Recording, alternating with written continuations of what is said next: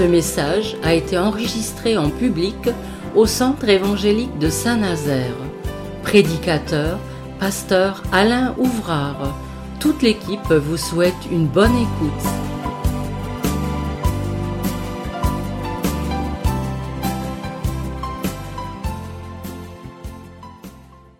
J'aimerais que nous ouvrions notre Bible dans le premier épître de Pierre, chapitre 4, verset 12.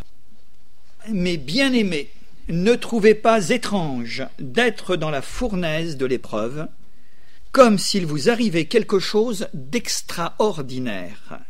Réjouissez-vous, au contraire, de la part que vous avez aux souffrances de Christ, afin que vous soyez aussi dans la joie et dans l'allégresse lorsque sa gloire apparaîtra. Si vous êtes outragés pour le nom de Christ, vous êtes heureux, parce que l'Esprit de gloire, l'Esprit de Dieu repose sur vous. Que personne d'entre vous, en effet, ne souffre comme meurtrier, ou voleur, ou malfaiteur, ou pour s'être ingéré dans les affaires d'autrui.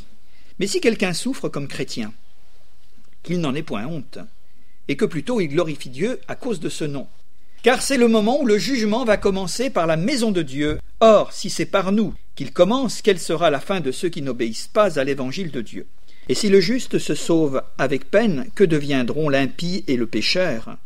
Ainsi que ceux qui souffrent selon la volonté de Dieu remettent leur âme au fidèle Créateur en faisant ce qui est bien. Que Dieu nous bénisse à travers cette parole que nous allons méditer. Et nous allons parler des différentes écoles divines ce matin. Vous voulez bien? Parce qu'on est à l'école jusqu'à la fin de notre vie. Hein. Dans les choses indifférentes de notre monde, eh bien on apprend jusqu'à la fin de notre vie, on apprend des choses. Et je trouve que c'est quelque chose de formidable, les gens qui veulent apprendre, où il y a toujours une curiosité qui est là et, nous découvrons, euh, eh bien, euh, beaucoup de choses, et beaucoup de choses, c'est vrai, intéressantes. Hein. Il y a des choses qui sont vaines, alors là on les laisse de côté, mais les choses intéressantes. Et, dans notre vie spirituelle, eh bien, il y a différentes étapes, différentes écoles. Comme euh, dans la société, euh, nous sommes passés, quand nous étions euh, tout petits, par la maternelle, et ensuite, ensuite la primaire, et puis secondaire, collège, lycée, après ce sont les études supérieures. Et on apprend des choses. On apprend beaucoup de choses. Alors, euh, il me semble-t-il que dans la vie spirituelle, il doit y avoir aussi différentes écoles par lesquelles nous passons pour que nous arrivions, non pas seulement à la connaissance pour la connaissance, mais que nous arrivions à connaître Dieu et à être ce qu'il désire que nous soyons et que nous réalisions le plan qu'il a formé pour chacun d'entre nous. Parce que vous savez aussi bien que moi que Dieu a tout fait pour un but. Et rien n'est vain et rien de ce que Dieu a fait ou fait encore le fait n'est jamais le fait du hasard et dépourvu de signification. Ça, nous devons être pénétrés de cette pensée. Il m'arrive quelque chose aujourd'hui, il doit y avoir un sens, il doit y avoir un but, il doit y avoir une signification. Peut-être que les gens qui sont autour de nous, qui n'ont pas d'espérance en Dieu, peuvent concevoir les choses autrement, et ils ont des réactions tout autres. Mais nous, il est anormal que nous ayons des réactions comme si nous étions sans connaissance du Seigneur et que nous ne connaissions pas surtout son amour. Alors on va parler de quelque chose qui est assez rébarbatif, ce sont les épreuves. C'est pas très agréable, mais vous avez vu avec moi simplement dans le petit condensé que nous avons parcouru, il est question du mot épreuve et tout de suite après il est question du mot de joie et allégresse. Donc il va bien y avoir quelque chose à découvrir dans ce sens. Les épreuves sont nécessaires, nous dit la Bible, pour former, pour instruire, pour enseigner, pour nous amener au développement et surtout ne doivent pas être considérés comme un sujet de tristesse. Et c'est vrai que quand il nous arrive euh, des choses désagréables, la première réaction que nous avons, c'est quand même euh, d'accuser le coup. Hein. on est humain et c'est tout à fait naturel. Mais il y a des secrets dans la parole de Dieu qui nous disent mais il y a autre chose derrière. Ne restez pas là-dessus. Ne restez pas sur ça. Et nous savons également que le croyant est appelé à voir dans l'adversité, quelle qu'elle soit, une école divine. Je veux y découvrir mon Dieu. Je veux y découvrir eh bien, certains secrets de son royaume, certains secrets de son caractère, et qui va m'amener non pas à descendre, mais qui va m'amener à m'élever. Je voudrais souligner tout de suite qu'un chrétien est d'abord un homme réaliste. Hein. Il n'est ni fantaisiste, hein. il n'est ni utopiste. Hein. Ce n'est pas un rêveur, ce n'est pas quelqu'un qui plane entre deux mondes, mais c'est un homme avant tout réaliste. Et le monde sans Dieu souffre, mais il faut bien avouer que les enfants de Dieu souffrent aussi. Et peut-être d'une manière tout à fait particulière que les autres ne connaîtront pas. C'est Job qui nous dit ces paroles La vie de l'homme est courte, et quand on souffre, elle est longue, mais elle est courte quand même, et sans cesse agitée. Réaliste, oui, est le chrétien, mais avec un, un modèle devant lui. C'est ce qui fait la différence, c'est que quand euh, celui qui nous a appelés au salut, eh bien, nous conduit parfois dans des chemins qu'il nommera lui-même étroits et périlleux, il ne dit pas marchez devant, je vous suis. Il dit simplement j'ai marché avant vous et maintenant suivez-moi. Et c'est ça bien la différence que nous avons à faire. Alors, euh, nous avons lu Ainsi donc, Christ, ayant souffert dans la chair, c'est-à-dire dans son corps, dans son humanité comme la nôtre, vous aussi, qu'est-ce que c'est la suite? Alors je répète, hein Ainsi donc, Christ ayant souffert dans la chair, vous aussi, quel est le verbe qui vient après? Vous pouvez le dire tout haut, hein Armez-vous. Ah oui. Qu'est-ce que ça veut dire de s'armer? Quand un homme s'arme, c'est qu'il a là un équipement défensif et un équipement offensif. C'est un soldat, c'est un militaire, c'est un engagé. Et il est dit armez-vous, pas avec des revolvers, des pistolets, des couteaux à cran d'arrêt, des choses comme ça, mais il est dit armez-vous de la même pensée. C'est dans notre tête que ça doit se passer. C'est dans notre tête que nous devons être fortifiés. Je dois me dire, je suis un enfant de Dieu, celui qui m'a appelé est mon Père céleste, et il ne va pas m'abandonner, mais je dois quand même m'armer. Je dois me faire dans mon cœur, dans mes sentiments, dans mes affections, dans ma pensée, dans ma conscience, dans mon esprit, je dois m'armer de la même pensée que celui qui m'a appelé a souffert, et moi je vais souffrir aussi. De toute façon, d'une manière ou d'une autre, on va souffrir. Alors aussi bon souffrir pour le bien, et aussi bon souffrir pour la vérité, pour la justice, et aussi bien souffrir pour quelque chose qui en vaut la peine, et qui a un but, parce qu'il y a beaucoup de gens qui souffrent, et finalement, eh bien, ça ne mène à rien leur souffrance est, purement et totalement gratuite et négative. Ça, c'est l'adversaire qui, l'envoie, cette souffrance-là. Alors, de ce fait, le chrétien est un homme averti. Et nous l'avons lu il y a quelques instants. Ne soyez pas surpris comme d'une chose étrange qui vous arrive. On l'a lu dans une traduction d'une chose étrange qui vous arrive de la fournaise qui est au milieu de vous pour vous éprouver.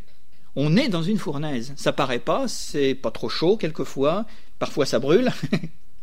Mais une chose qui est certaine, c'est qu'on l'est par la nature même des choses dans le monde dans lequel nous vivons. Alors, euh, nous ne devons pas dire, eh bien, ce qui m'arrive, mais je ne m'attendais pas à ça.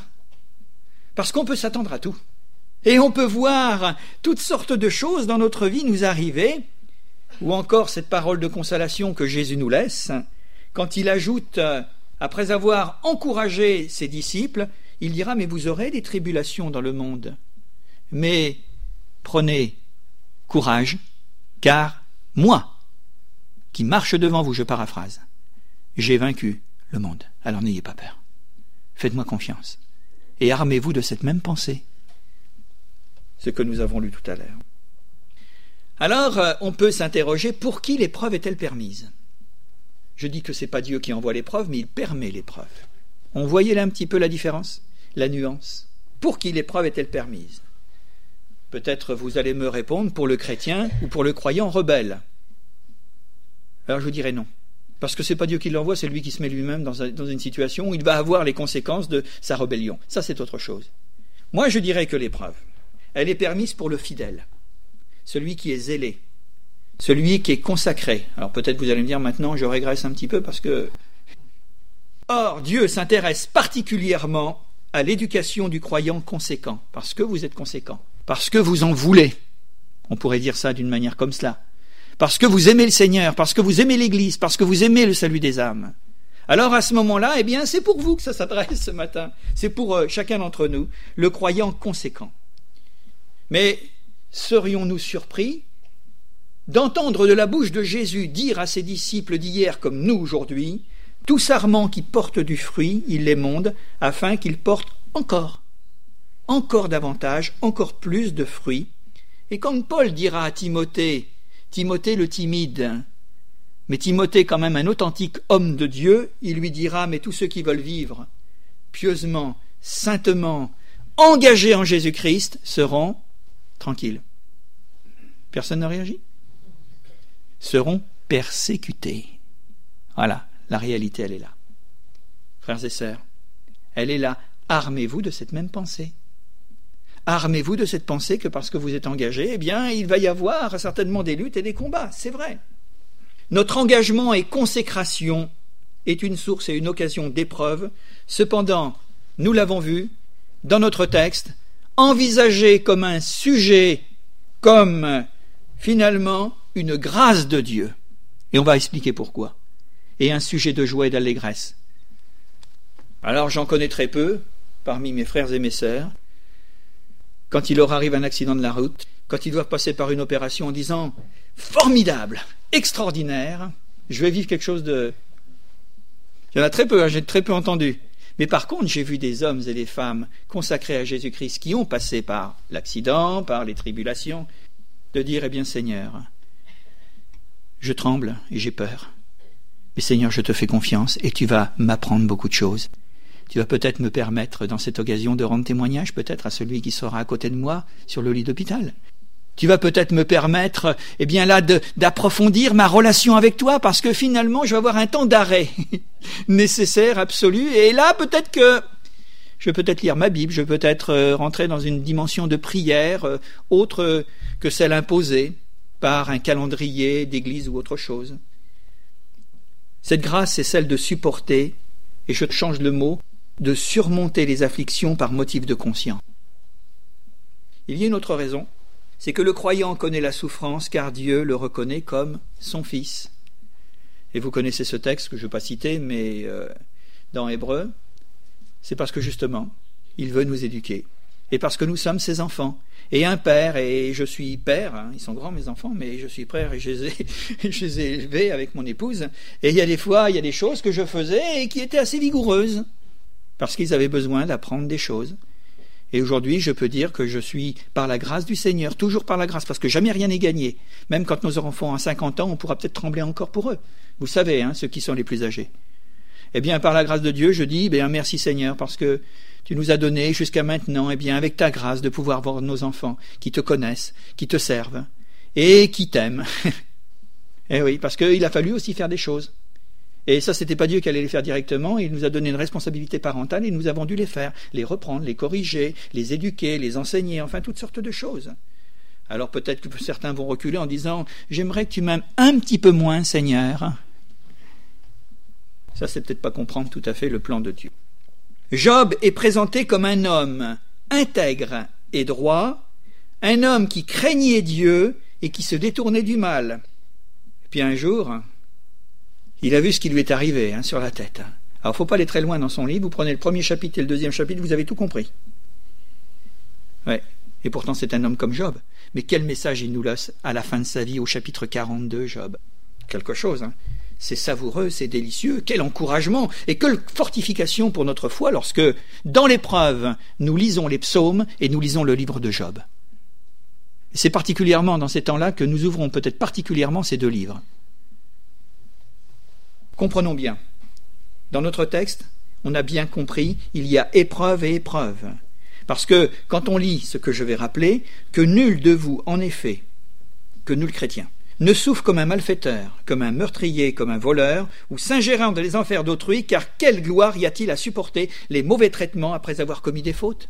Si je commets des fautes, je vais nécessairement avoir des épreuves soit avec la police, avec la justice, avec peut-être mes éducateurs, parents et autres, ou avec tout simplement la société d'une façon ou d'une autre. Il va y avoir des retours.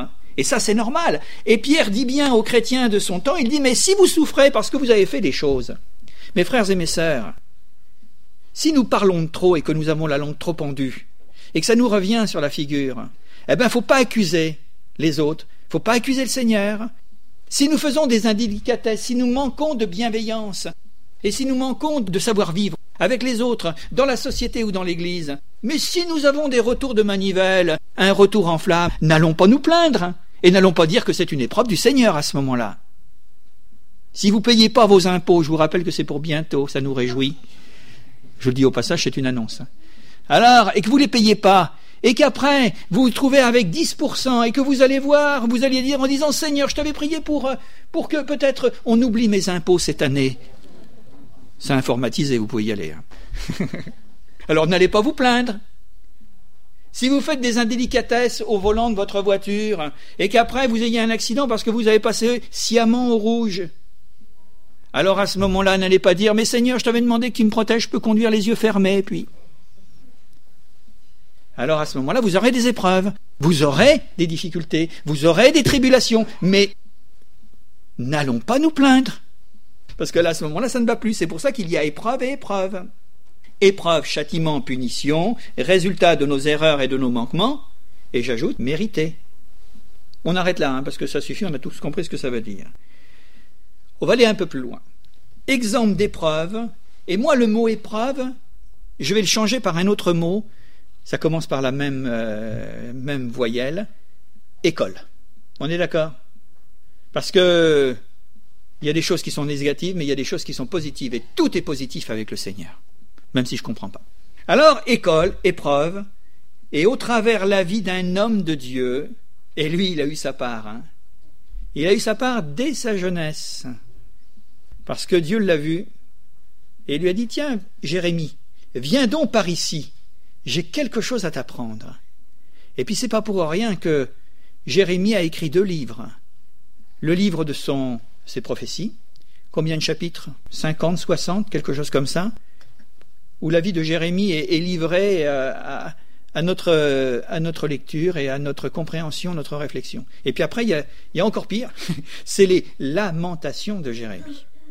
Dans un temps particulier d'histoire, alors on va lire ça ensemble. Vous voulez bien On a un petit peu de temps, pas trop, mais on va lire ça ensemble dans Jérémie, chapitre Lamentation, pardon. On va prendre Lamentation de Jérémie et on va lire simplement ce qui nous est dit. Lamentation de Jérémie, chapitre 3, verset 1er. Et il dit ceci.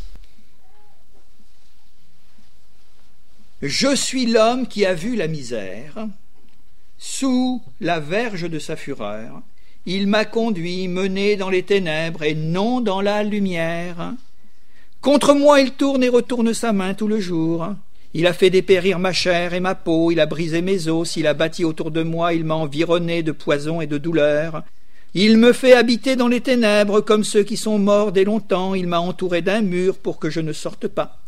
Il m'a donné de pesantes chaînes, j'ai beau crier et implorer du secours, il ne laisse pas accès à ma prière. Il a fermé mon chemin avec des pierres de taille, il a détruit mes sentiers, il a été pour moi un ours en embuscade, un lion dans un lieu caché, il a détourné mes voies, il m'a déchiré, il m'a jeté dans la désolation, il a tendu son arc et m'a placé, et il m'a placé comme un but pour sa flèche, il a fait entrer dans mes reins les traits de son carquois. Je suis pour tout le peuple un objet de raillerie, pour chaque jour l'objet de leur chanson. Il m'a rassasié d'amertume, il m'a envenimé, il m'a enivré, pardon, d'absinthe. Il a brisé mes dents avec des cailloux. Il m'a couvert de cendres. Tu m'as enlevé la paix. Je ne connais plus le bonheur. J'ai dit ma force est perdue. Je n'ai plus d'espérance en l'éternel. Et puis un petit peu plus loin, quand je pense à ma détresse et à ma misère à l'absinthe et au poison. Quand mon âme s'en souvient, elle est abattue au-dedans de moi, voici ce que je veux repasser en mon cœur, ce qui me donnera de l'espérance. Les bontés de l'Éternel ne sont pas épuisées, ses compassions ne sont pas à leur terme, elles se renouvellent chaque matin. Oh, que ta fidélité est grande. Amen et merci. oh Seigneur, c'est dur. Ça, c'est c'est dur, c'est difficile. Et pourtant, c'est un homme de Dieu, un homme de Dieu qui est appelé au service du Seigneur. Et puis, c'est un homme qui est exactement à sa place. Parce que quelquefois, il y a des gens qui connaissent toutes sortes de difficultés, mais ils ne sont pas à leur place. Ils se sont mis à leur place, à une place qui ne leur est pas destinée.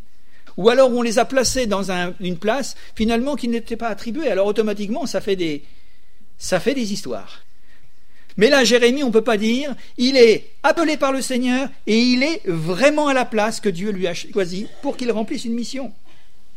Jérémie le dira lui-même. Et ça commence comme ça, je suis l'homme qui a vu la misère. C'est Dieu qui entraîne le prophète dans l'adversité, comme des temps avant il avait entraîné Job dans l'adversité, afin de l'enseigner et de le faire passer par différentes écoles différentes classes successives. On va commencer par l'épreuve du désert, parce que c'est ce que nous avons vu dans le texte. L'épreuve du désert, il m'a conduit et m'a mené dans les ténèbres.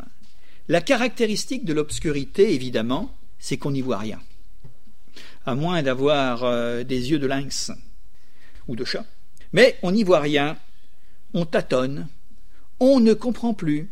C'est la confusion totale et on l'appellera l'école divine de la perplexité. Oui, l'école divine de la perplexité. Et où là, l'homme se pose beaucoup, beaucoup, beaucoup de questions. Et je crois que les enfants de Dieu, les chrétiens, eh bien, passent parfois par des moments où ils sont à l'école de la perplexité. Seigneur, je ne sais plus rien. Je ne comprends plus rien. Je ne sais pas. Tu m'as appelé et finalement, eh bien, ça semble le contraire de là où tu m'as, où tu m'as montré d'aller. Et quelquefois, ce sont des choses qui sont euh, à l'inverse. Beaucoup de questions, beaucoup d'interrogations. La leçon qui en découle de cette école du désert, c'est que Dieu veut nous apprendre à lui faire totalement confiance. Sans voir. Sans voir et sans preuve. Et là, ça fait agir quelque chose où Dieu trouve son plaisir, c'est la foi il nous est dit que la foi, Dieu trouve le, plaisir, son plaisir dans la foi de ceux qui espèrent en lui.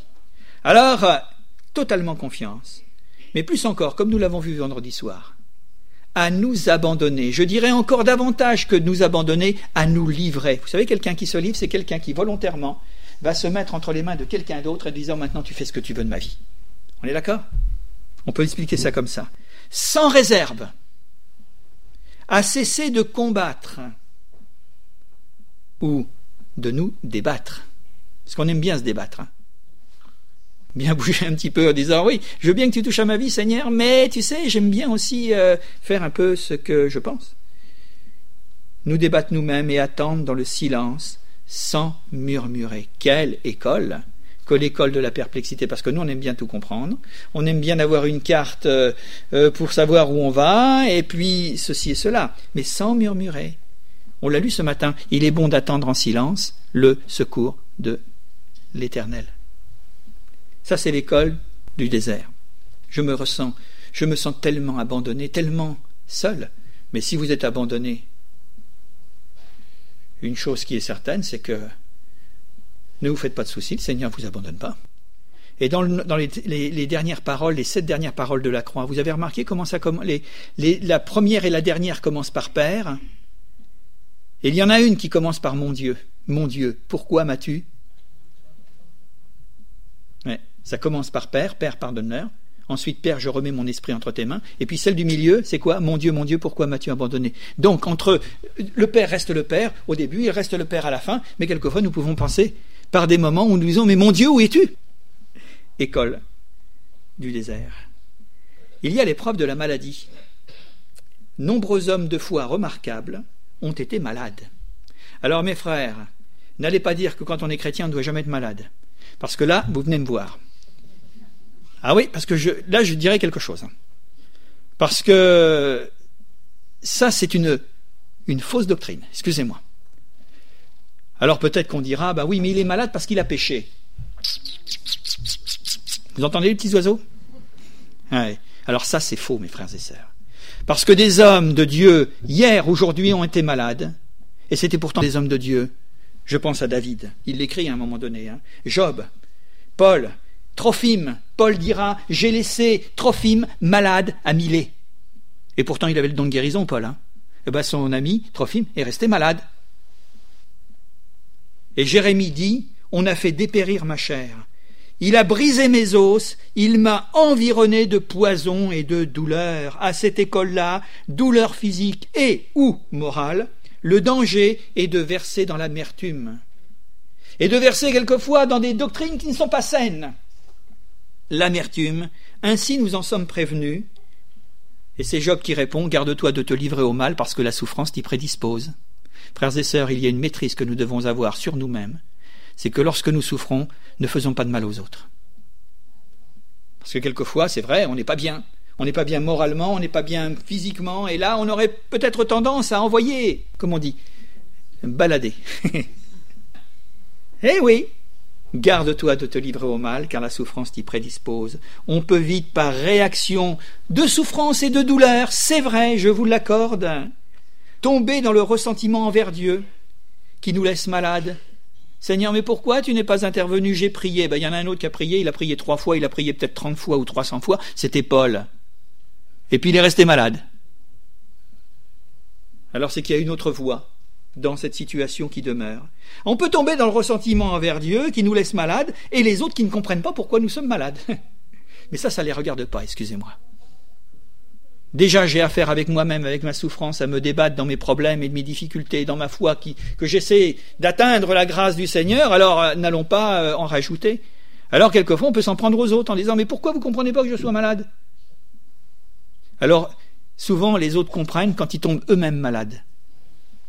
Ça rectifie, ça, ça met un petit peu à niveau.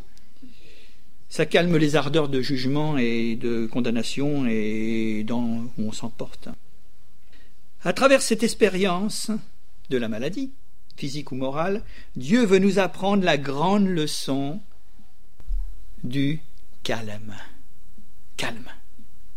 Vous savez que quand les malades, euh, quand il y a des malades à l'hôpital, on les envoie dans des maisons de repos on les met au calme parce que c'est là où on se guérit. Ils ont besoin de sommeil, ils ont besoin de récupérer leur force, ils ont besoin de se refaire, ils ont besoin de manger, ils ont besoin d'attention, ils ont besoin qu'on s'occupe d'eux. Donc on les met au calme. Et l'homme spirituel que nous sommes, moral que nous sommes, nous avons besoin d'apprendre la grande leçon du calme, à nous en remettre à lui pour guérir, pour vivre ou pour mourir.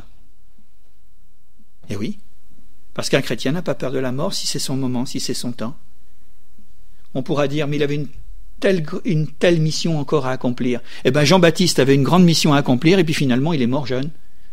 Puis il y en a d'autres comme ça. Jacques, celui auquel on a coupé la tête, eh bien, il est mort aussi. Il est mort, euh, hein, assassiné. Et puis, il y en a d'autres comme cela. Donc, euh, je m'en remets à lui, Seigneur, tu vois, je suis dans une épreuve particulière, on me dit que je vais mourir. Eh bien, Seigneur, je vais peut-être mourir, mais je vais peut-être vivre. Et c'est pas aux hommes de me dire si je vais mourir ou vivre. C'est toi qui me feras vivre si tu veux que je vive, et c'est toi qui m'emporteras si je dois partir. Comment ça s'appelle ça? La foi? Moi j'ai vu quelquefois des prières qui sont assez étonnantes. Seigneur, si tu ne le guéris pas, tu perds ton honneur et on ne croit plus en toi. Des chrétiens. Hein Seigneur, on te donne l'ordre de faire ceci et cela.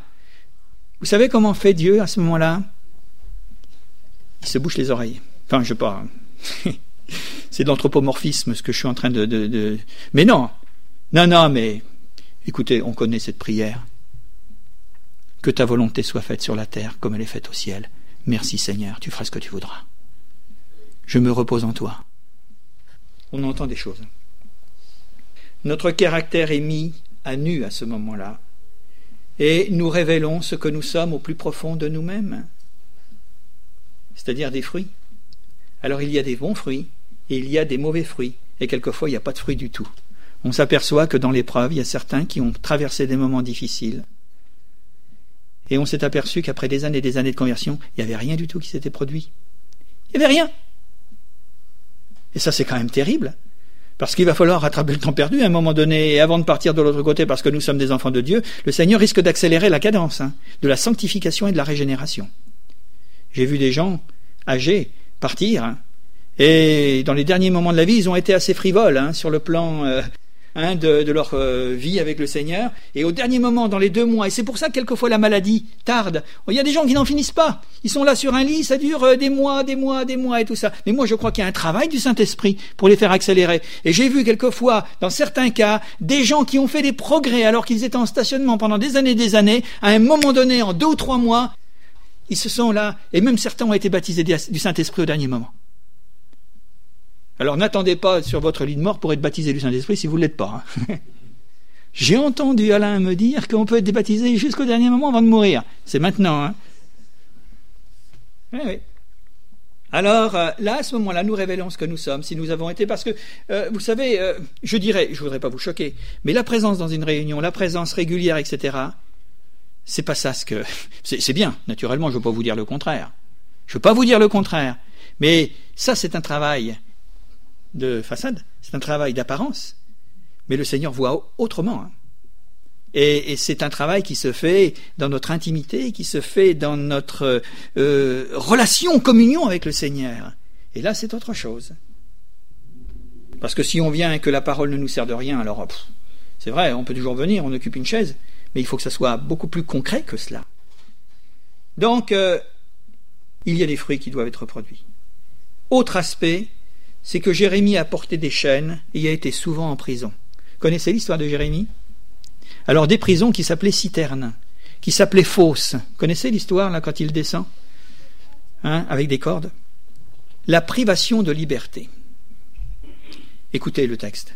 Il m'a entouré d'un mur pour que je ne sorte pas il m'a donné de puissantes chaînes.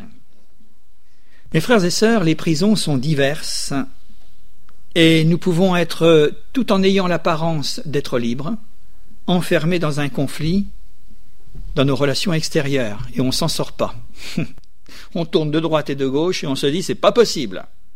On peut être également enfermé dans certaines prisons. Eh bien là, euh, euh, nous pourrions dire de dualité intérieure. Et les gens ne sont pas plus libres non plus, parce qu'ils sont là en combat permanent. Ils sont travaillés dans leur conscience, ils sont travaillés dans leur esprit, ils sont travaillés dans leurs pensées, ils sont travaillés dans les sentiments qui sont tellement écartelés que, eh bien, ils ne peuvent pas dire je suis libre et je suis joyeux. Ils sont malades. Des gens qui sont en but avec de mauvaises relations, qui, là, butent sur un refus de pardonner, où il y a des blessures trop vives qui sont toujours réveillées, des problèmes qui pourrissent notre vie, notre existence, qui n'ont jamais été traités, une passion latente qui empoisonne, la peur, les complexes, et j'en passe et des meilleurs. Et tout ça, ce sont des prisons. Ce n'est pas la prison de Jérémie avec des barons, avec une porte en fer, mais ce sont des prisons qui ne se voient pas peut-être aux, yeux des autres, mais qui sont des prisons quand même. Et les gens souffrent. Et euh, Jérémie a été un homme eh bien, qui peut nous parler de la prison? Alors l'apprentissage, quand nous sommes en prison de cette manière, consiste à nous soumettre à sa volonté, à capituler, à mourir ou renoncer à nous-mêmes, et non, parce que la tentation est grande de se recroqueviller et de s'enfermer, parce qu'à ce moment-là, nous ne sommes pas dans une prison, nous sommes dans une prison qui est dans une autre prison. Vous savez, ça fait un petit peu comme les, les poupées russes, là. Euh, méfions-nous, hein, parce que ça existe ça, hein. pas les pipets russes, mais les petites boîtes là que l'on met les uns dans les autres. Et quelquefois, on a vu des, chrétiens qui s'enferment dans un petit cocon là, en se disant, bah oui, mais c'est comme ça. Et puis euh, ils se renferment après dans toutes sortes de choses. Ils n'ont plus de contact avec les autres et ils finissent par plus avoir de contact avec le Seigneur. Alors attention, le recroquevillement de s'enfermer, parce que c'est une prison. C'est l'école de la discipline, et on pourrait appeler ça l'école de la croix. Hein. Parce que l'école de la croix, c'est l'ouverture à 180 degrés ou 360 degrés? Non, 180 euh, degrés quand c'est comme ça. Hein. Et Jésus a, tendu les bras. Hein. C'est le, maximum, enfin c'est pas le maximum, mais enfin en tous les cas c'est l'ouverture. Eh bien, faisons attention, nous, de ne pas nous restreindre et puis d'être finalement recroquevillés, tellement recroquevillés qu'on disparaît. Et l'apôtre Jacques en parle, d'où viennent vos luttes et vos querelles parmi vous? N'est-ce pas vos passions qui combattent dans vos membres? Je vous exhorte comme des étrangers et des voyageurs sur la terre à vous abstenir des convoitises charnelles qui font la guerre à l'âme, à notre âme. École privation de liberté, mais école de discipline et l'école de la croix. L'épreuve de la supplication. Ou tout simplement, eh bien là, c'est dans cet aspect que Jésus nous en parlera quand il nous parlera de la veuve et du juge unique. Elle venait, revenait, revenait en disant Fais-moi justice, fais-moi justice, fais-moi justice, je veux que tu me fasses justice. Et Jérémie en parle.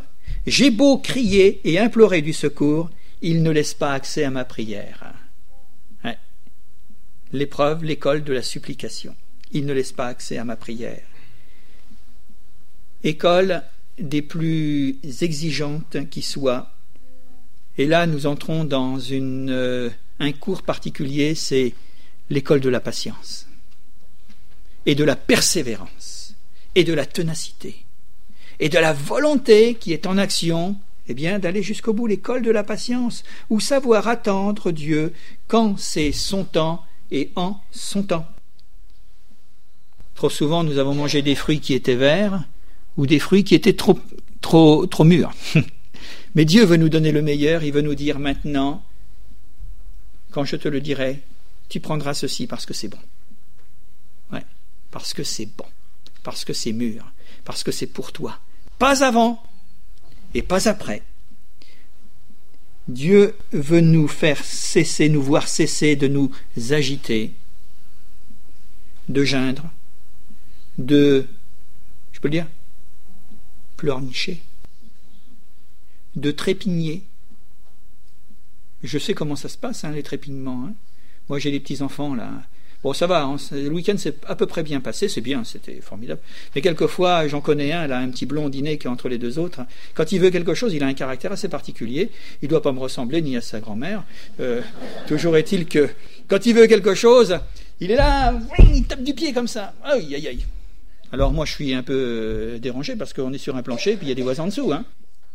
Bon, toujours est-il qu'on peut trépigner aussi. Hein où nous avons besoin d'abandonner, frères et sœurs, nos caprices d'exigence et comédies d'immaturité. Je parle des adultes. Parce qu'on peut avoir 80 euh, ans, excusez-moi pour ceux qui ont 80 ans. Vous m'en voulez pas, hein c'est pas pour vous que je parle, hein surtout. On peut avoir un grand âge, hein. on peut être là, converti depuis des années des années, et faire preuve d'immaturité spirituelle. Eh oui, et quelquefois des caprices d'exigence. Je veux ça, Seigneur, je veux que ça se passe comme ça, etc. Tout ça parce que le Seigneur ne nous répond pas assez vite. Mais c'est pas parce qu'on va trépigner que le Seigneur va aller plus vite. Hein. Au contraire, quelquefois on peut avoir des réactions. Quand on est klaxonné à un feu et que les gens sont plus pressés, moi ça me fait l'effet contraire. Je prends mon temps. Ils ne sont pas contents derrière. Quand ça fait fonctionner le klaxon, au moins on voit s'il est encore en état de marche. La bouderie. Vous connaissez la petite chanson Boudi Bouddha? Ça n'a rien à voir avec la religion. Alors, la bouderie est une autre façon de manifester notre comportement charnel. Avec le Seigneur, s'énerver ne, ne sert strictement à rien. Jacques nous dit, sachant que l'épreuve de votre foi produit la patience. Mais il faut que la patience accomplisse parfaitement son œuvre, afin que vous soyez parfait et accompli sans faillir à rien. On voudrait que les choses aillent beaucoup plus vite quelquefois. Eh bien non. Dieu nous dit Je te demande de tenir ton âme en patience. Comment je vais faire, Seigneur? C'est chaud, ça brûle.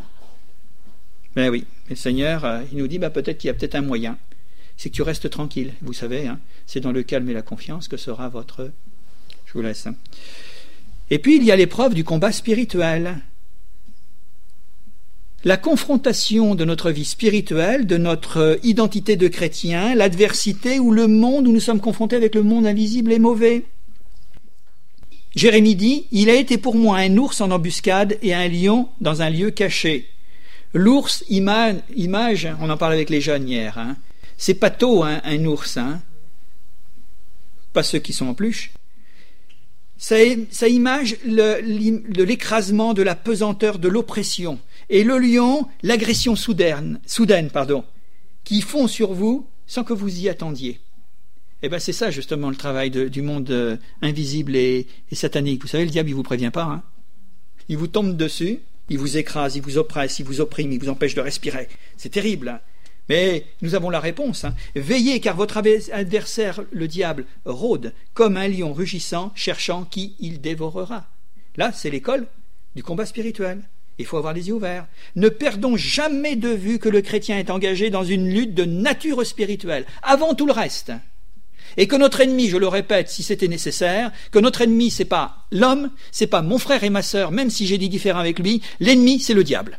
On est d'accord. Il faut surtout parvenir. C'est pour ça qu'il y a tant de conflits entre les chrétiens les uns avec les autres, dans les familles, dans les couples, et, d'une manière ou d'une autre. C'est que le diable s'est bien arrangé pour dire moi j'existe pas, mais c'est moi qui tire les ficelles quand même.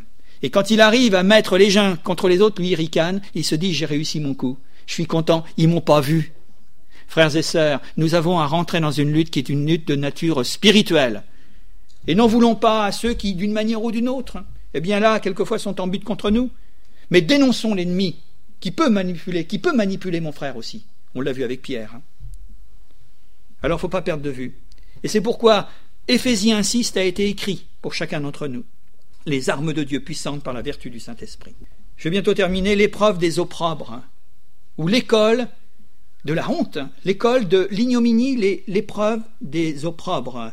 Jérémie a été un serviteur de Dieu constamment en but à la violence ou à la violente et sournoise opposition des chefs d'Israël.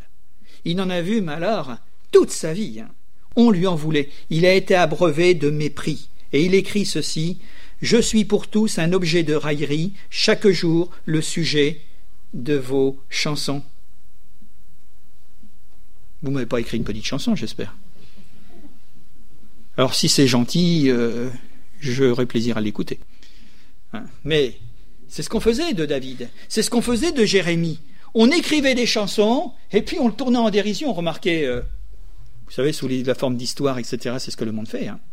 Et on chante. Dieu veut également nous inculquer à supporter, à surmonter les injustices des hommes, à porter sans révolte ou ni revanche le mal, les iniquités qui nous sont infligées. C'est l'école de l'humiliation. Et on a du mal quand même à encaisser les coups. Hein. Parce qu'on ne saute pas de joie quand on nous dit du mal de nous. Et parce que nous sommes chrétiens, on dira aussi du mal de nous. Et un mal injuste. On racontera toutes sortes de choses. On dira que vous êtes dans une secte, que vous avez des pratiques bizarroïdes, que vous avez une façon de vivre. Mais les gens qui parlent, c'est qu'ils ne savent pas. Alors c'est l'école de l'humiliation. Christ a souffert pour vous, vous laissant un exemple, afin que vous suiviez ses traces, lui qui n'a point commis de péché, lui qui injuriait ne rendait point d'injures, maltraitait ne faisait pas de menaces. Et il nous est dit que nous devons suivre ses traces. Quelquefois, ça nous est arrivé de nous d'en prendre plein la figure. C'est vrai, hein d'être accusé injustement, de nous traiter de toutes sortes de choses. Ça vous est arrivé, ça m'est arrivé aussi. Et comment je vais réagir? C'est injuste. Seigneur, c'est pas normal. Moi qui suis juste. Personne n'est juste. Alors n'avançons pas ça devant le Seigneur, ça ne tient pas la route. Seigneur, je te sers, je suis juste, tu sais, je suis bien, je suis un bon chrétien, ceci et cela. Ça ne tient pas la route, frères et sœurs. Nous sommes sauvés par grâce. Nous sommes sauvés parce que nous avons été là au bénéfice de la miséricorde de Dieu et du sacrifice de Jésus-Christ. Mais n'allons pas dire, oh, ce qui m'arrive, c'est injuste. Mais qu'est-ce qui est juste et ce qui est injuste? Et Dieu va permettre que nous vivions des choses injustes pour apprendre la justice et à compter sur lui. C'est Dieu qui justifie et qui nous délivre de l'accusateur et des accusateurs, de nos accusateurs. Je termine. Les épreuves ont aussi une signification éternelle, parce que là, il ne fallait pas l'oublier naturellement, et nous préparent à recevoir notre héritage céleste. Vous savez, quand les portes d'or s'ouvriront, comme on le chante, il y aura une autre vision hein, pour nous. Hein. On dira, mais comment avons-nous fait pour traverser cette vie? Où il y avait les pleurs, la mort, l'accident, où il y avait la trahison, où il y avait le mensonge, où il y avait des traîtrises, où il y avait toutes sortes de choses. On dira, mais qu'est-ce que c'est? Qu'est-ce que c'est que ce monde? Eh ben, C'était le monde du péché, c'était le monde du diable, c'était le monde de l'homme, le monde de la chair, le monde de la dépravation, le monde de, de toutes sortes de choses qui sont liées finalement à la corruption. Les épreuves sont sanctifiantes, frères et sœurs. Elles nous purifient. Et vous avez remarqué que dans l'Ancien comme dans le Nouveau Testament, il est parlé d'un, d'un, comment dire, c'est, c'est pas un instrument, c'est un, c'est un moyen de traitement pour séparer ce qui est vil de ce qui est sacré. C'est le creuset. Vous avez remarqué, hein Il est question de fournaise ardente, également dans notre texte. Question du creuset, ou alors là, euh, l'argent perd ses scories. Et puis on fait la différence entre l'argent pur et puis après tout le reste. Hein. c'est, nettoyé. Heureux l'homme qui supporte patiemment la tentation, car après avoir été éprouvé, il recevra la couronne de vie, après avoir été éprouvé. La force d'endurer tout cela victorieusement. Et Paul éclatera en louange devant Dieu, et il dira ceci J'estime que les souffrances du temps présent ne sauraient être comparées à la gloire à venir. Frères et sœurs, pensons un peu plus au ciel. Pensons au royaume des cieux. Pensons à ce qui nous attend de l'autre côté. Aujourd'hui, on a tombé, on a mis tout ça un petit peu en désuétude. C'est obsolète. On, est vraiment, même nous chrétiens, on est tellement arrivés à la terre que finalement, on chante que la terre. On chante l'homme, mais pensons qu'il y a une autre dimension hein, qui nous attend. J'estime que les souffrances du temps présent, et si il l'a écrit, c'est qu'il en a pris. Hein. il en a pris pour son grade, hein, Paul. Il en a pris pour son compte. Hein. Il faut tenir le coup, mes frères et sœurs, en nous confiant dans le Seigneur. Ultime révélation des épreuves c'est nous amener à découvrir, à nous rapprocher, à nous identifier, à ressembler à la personne, à avoir les sentiments, le caractère de Jésus-Christ notre Sauveur. C'est ça. L'aimer toujours davantage, parce que notre destination, c'est le ciel, et dans ce ciel, il y aura l'amour parfait. Dernière citation c'est la confession de Job au sortir de ces terribles épreuves. Il dira cette parole. Mon oreille avait entendu parler de toi. Et il y a beaucoup d'enfants de Dieu, même évangéliques, où ils peuvent dire Eh bien, mon oreille avait entendu parler de toi, parce que hein, j'ai entendu ta parole. Mais après l'épreuve, Job dira Vous connaissez la suite, mais maintenant, mon œil t'a vu. Mon œil, c'est mon cœur aussi. C'est toute ma vie a été transformée. J'ai été changé, j'ai été transfiguré. On ne sort pas défiguré de l'épreuve, mes frères et sœurs. On sort transfiguré. Mon œil t'a vu. Connaître Dieu par l'espérance, par l'expérience. Connaître Dieu par l'expérience. Vivre Dieu, vivre avec Dieu, vivre pour Dieu et vivre en Dieu. Qui dira qu'une chose arrive sans qu'elle le Seigneur l'ait ordonnée? N'est-ce pas la volonté du Très-Haut?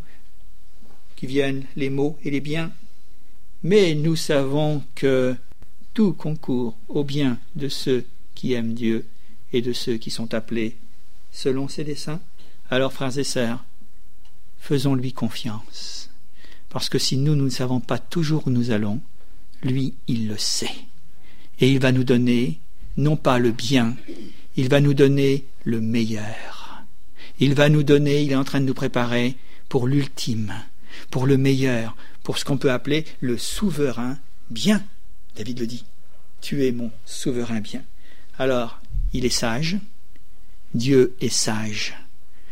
Faisons-lui confiance, remettons-lui notre vie, et on dit Seigneur, eh bien voilà, je m'incline, et comme Jésus le dira, je viens, ô Dieu, pour faire ta volonté. Et moi j'ajoute, quelle qu'elle soit. Que Dieu nous bénisse ce matin. Amen. Amen.